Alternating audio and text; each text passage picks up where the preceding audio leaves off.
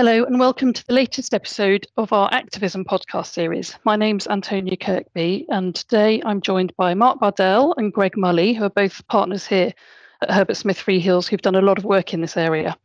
And we're going to talk today about what companies and boards can do to prepare for an approach by an activist and how they should respond in the event that an activist does engage with the company. So companies, listed companies, are really well used to preparing a defence manual, which covers what companies should do in the event they receive a takeover approach. But increasingly and perfectly sensibly, as it's just as if, if not more likely to occur, companies now are often putting plans in place on how to handle an activist approach. And so today, what we're going to do is discuss some of what that planning may involve. Greg and Mark, over to you. What should companies be doing now so that they are ready in the event of an activist coming onto their register? Thanks, Antonia. Um, you've hit the nail on the head in planning, a pretty obvious point, but a really important one. And planning for the initial response. As you said, most companies have a takeover defense manual. So, given that activisms are more likely occurrence these days, they should be thinking really carefully about what they're doing to get into that mindset of preparedness. So, one of the things that we talk about is having continuous dialogue with shareholders. Uh, it, it, sounds an obvious point, but again, it's one that sometimes gets dropped or sometimes isn't focused on enough, especially if there's a significant event coming up and something that companies really should be thinking about whether they can talk to shareholders. Now, of course, there are certain things they won't want to wall cross shareholders uh, and talk about especially if we're talking about inside information, but there's a lot of other things where the temperature of shareholders can be taken.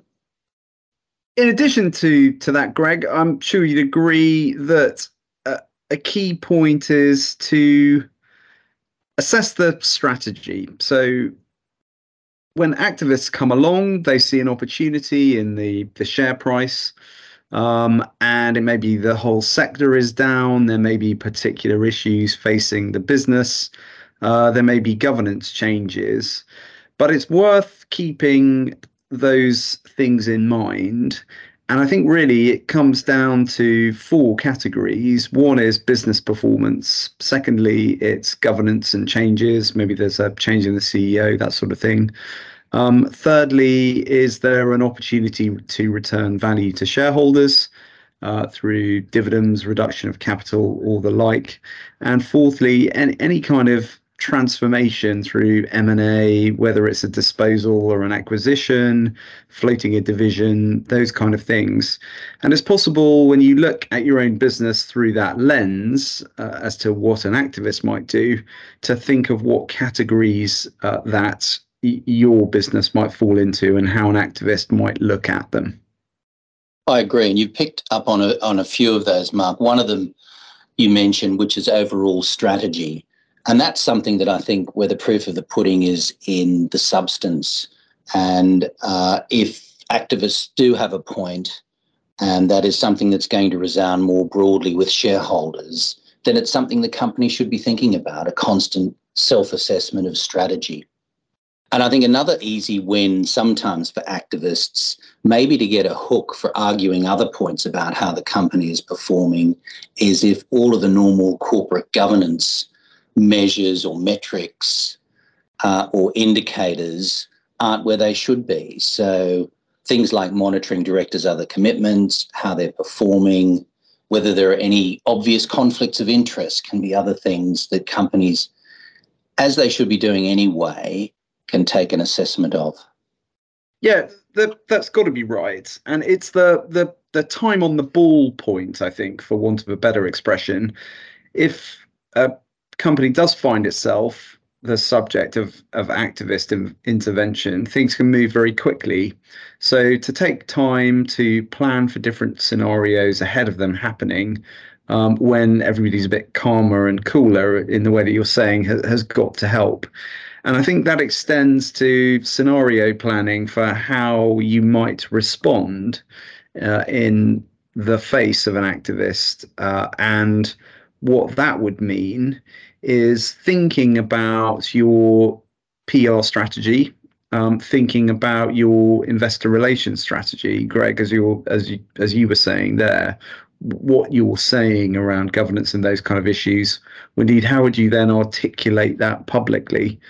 Uh, and you might go as far as to start thinking about what your asks might be back from the um, activist shareholder. So, for example, would it be important for you to ask for a non disparagement clause in relation to the company or in relation to board members individually? Uh, would it be appropriate to seek a standstill uh, to stop the uh, activists from buying further shares? Um, would you expect a commitment from the activists to vote along with the board at the next AGM and on future matters, sort of more ordinary course? All those are just using the time that you have ahead of any um, activist intervention to plan what you might do in the future. And that's always time well spent, certainly in my experience. Yeah, I, I, thoroughly agree, Mark. And you know, what one other thing, just as you start to see what might be coming over the parapet, you've got what you're looking at internally about the business and what you know, but it's also really important to monitor the shareholder register. Um, that's going to help companies know who's coming on the register and you can often see some unusual movements. So we all know for UK listed companies what the DTR say, and that covers not only shares but CFDs and other synthetics. So you can see if people start to build stake, and it's an important uh, uh, and an obvious point, but the shareholder register is not static. And if you do see some unusual movements, you can maybe get an idea of what's coming down the track shortly thanks both. That's very interesting and kind of brings us on neatly to they're monitoring their share register.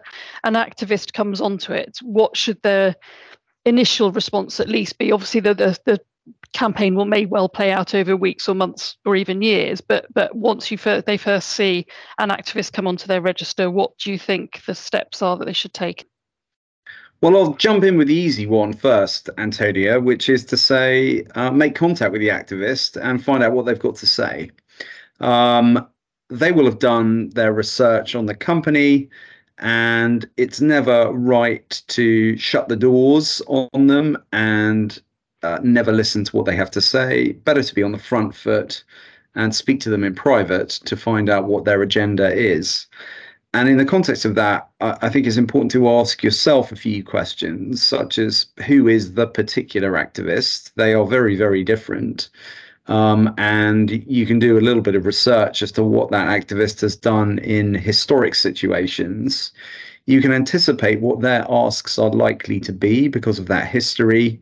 Um, and then when you get into the room, you, you, can be in listening mode to find out what they think about the business uh, and what they would ideally like to achieve. I think that's crucial. And it gets to another point that you made before, Mark, in relation to preparedness. But the more prepared the board is, and the more it's thought through things in advance, the more tempered its response is going to be. So there's a bit of an interrelationship between the preparedness and responding. Um, we have seen instances where an activist has made a point and the board has felt itself so mortally offended and gone into attack mode um, too quickly. Uh, sometimes that might be the right thing to do. But as you say, Mark, it's very important to listen. And if boards are prepared for this, they can react to it in a calmer fashion and then respond more constructively. And that gets into communications in a couple of ways. One, how you communicate with the activist. And secondly, amongst the board and the rest of the company itself, which leads into the point about, you know, board communication, especially between directors, is going to be key. Know what people on the board are thinking, uh, who's going to be actually talking to the activist, and that all leads to one thing it's getting the best result and the best input from the board, but also maintaining unity at the board level. Uh, one of the things we see when an activist campaign starts, maybe not in the initial stages, but if it wears on for a long, long period of time, is different directors starting to form different views or perhaps even being uh, attacked individually by an activist and the board not thinking the same thing. Sometimes non executive directors may have different views to the executive directors. So when it happens, having been well prepared and remembering that board unity is key um, stands the company in very good stead. And I think expanding on that, it's therefore important to know what other shareholders are saying at the same time as the activist. Um, and and there's two sides to that coin. The the first is it is normally the case when an activist takes an opportunity that they're not doing so unilaterally. It is often the case that the activist has already spoken to shareholders or may have been encouraged by certain shareholders. You won't learn that initially, but be aware that quite often the activist has already worked out um, friendly shareholders or favourable shareholders for for its own purposes and its cause. The other side of the coin is um, the board wants to continue to be in touch with all shareholders to make sure it's representing views and opinions that are reflective of that general shareholder base the board needs to be very careful that it doesn't become isolated uh, in its conversations and out of touch uh, with its own shareholder base. Uh, and as we said before, Mark, in terms of monitoring the shareholder register, once the campaign starts, if it does and it becomes public, it's key to keep an eye on the register. Uh, quite often, you'll see people do an analysis of the register at a particular point in time and then go away thinking that that is the register. But of course, it can change. And the other thing that can change is people's views or shareholders' views over a period of time. So that point of of constant dialogue becomes, um, you know, as important post the approach as it did before. But but it does give rise to another um, point in terms of timing and how these campaigns play out. We've been talking about when other shareholders know about it, uh, i.e., an activist campaign. But of course, there is a spectrum and of, of how these things develop. And in particular, um, it starts off almost certainly being a private campaign where an activist will be making contact with the company. And companies at that stage quite often tactically like to keep it private. And I know from a lot of the work you and I've done, Mark, that we know of lots of activist campaigns that have never become public. And I guess we regard those, and both sides regard those as, as successes in a way, because they haven't needed to resort to becoming public on the activist side to form some sort of understanding. Um, but of course, as things go from private to public, we get into another important area, and that's media strategy and com strategy across all stakeholders. And then just wrapping up, probably the last point for us to mention is that it's important for the company to keep in mind the, the legal options. So, having gone through those initial stages of meeting with the activists, meeting with other shareholders, unifying the board, checking the register, thinking about media strategy and how it may develop, there is also the the technical possibility of different legal routes. So, for example, the activist may move more openly to start uh, coming together with other shareholders. That in itself brings in the jurisdiction of the takeover panel and the code.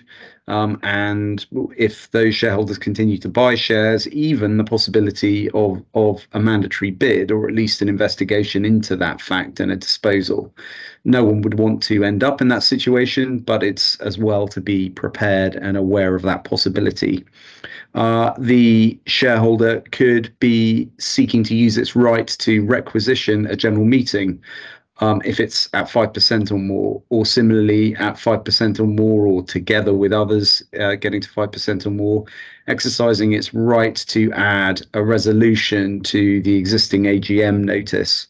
Um, and the possibility of a full blown um, contested vote at, at, the AGM being sort of one of the bookends in all of this as to how it could develop. Again, neither side will want to to go there quickly and and ought to be wary of doing so. but thinking of that possibility and preparing for it is important. The very last thing that I'll I'll mention in that respect is uh, again remember the difference between holding derivatives and physical shares. All the Companies Act rights in the UK are by reference to owning physical shares and derivatives don't count. Now, of course, the activist can swap out um, or, or, rotate out of its position into the physical shares, but to do so would at least cost it stamp duty um, and may well not have the right economic profile. So, not, not certainly not the point to lead with from a defensive perspective, but something to be alive to um, as to how things may develop. Thank you both. Lots of interesting thoughts there, and I'm sure we'll come on in a future episode to discuss some of those legal options in more detail. But um, in the meantime, really appreciate the thinking you've given us today. Plenty of food for thought. If any of our listeners want to find more details, we have plenty on our website, herbertsmithfreehills.com. Just search for activism when you're on there. And we will be back soon with more episodes where we explore some of these other themes and aspects of activism in more detail. But in the meantime, thank you, Greg and Mark, for joining me. And thank you to our listeners too. And goodbye.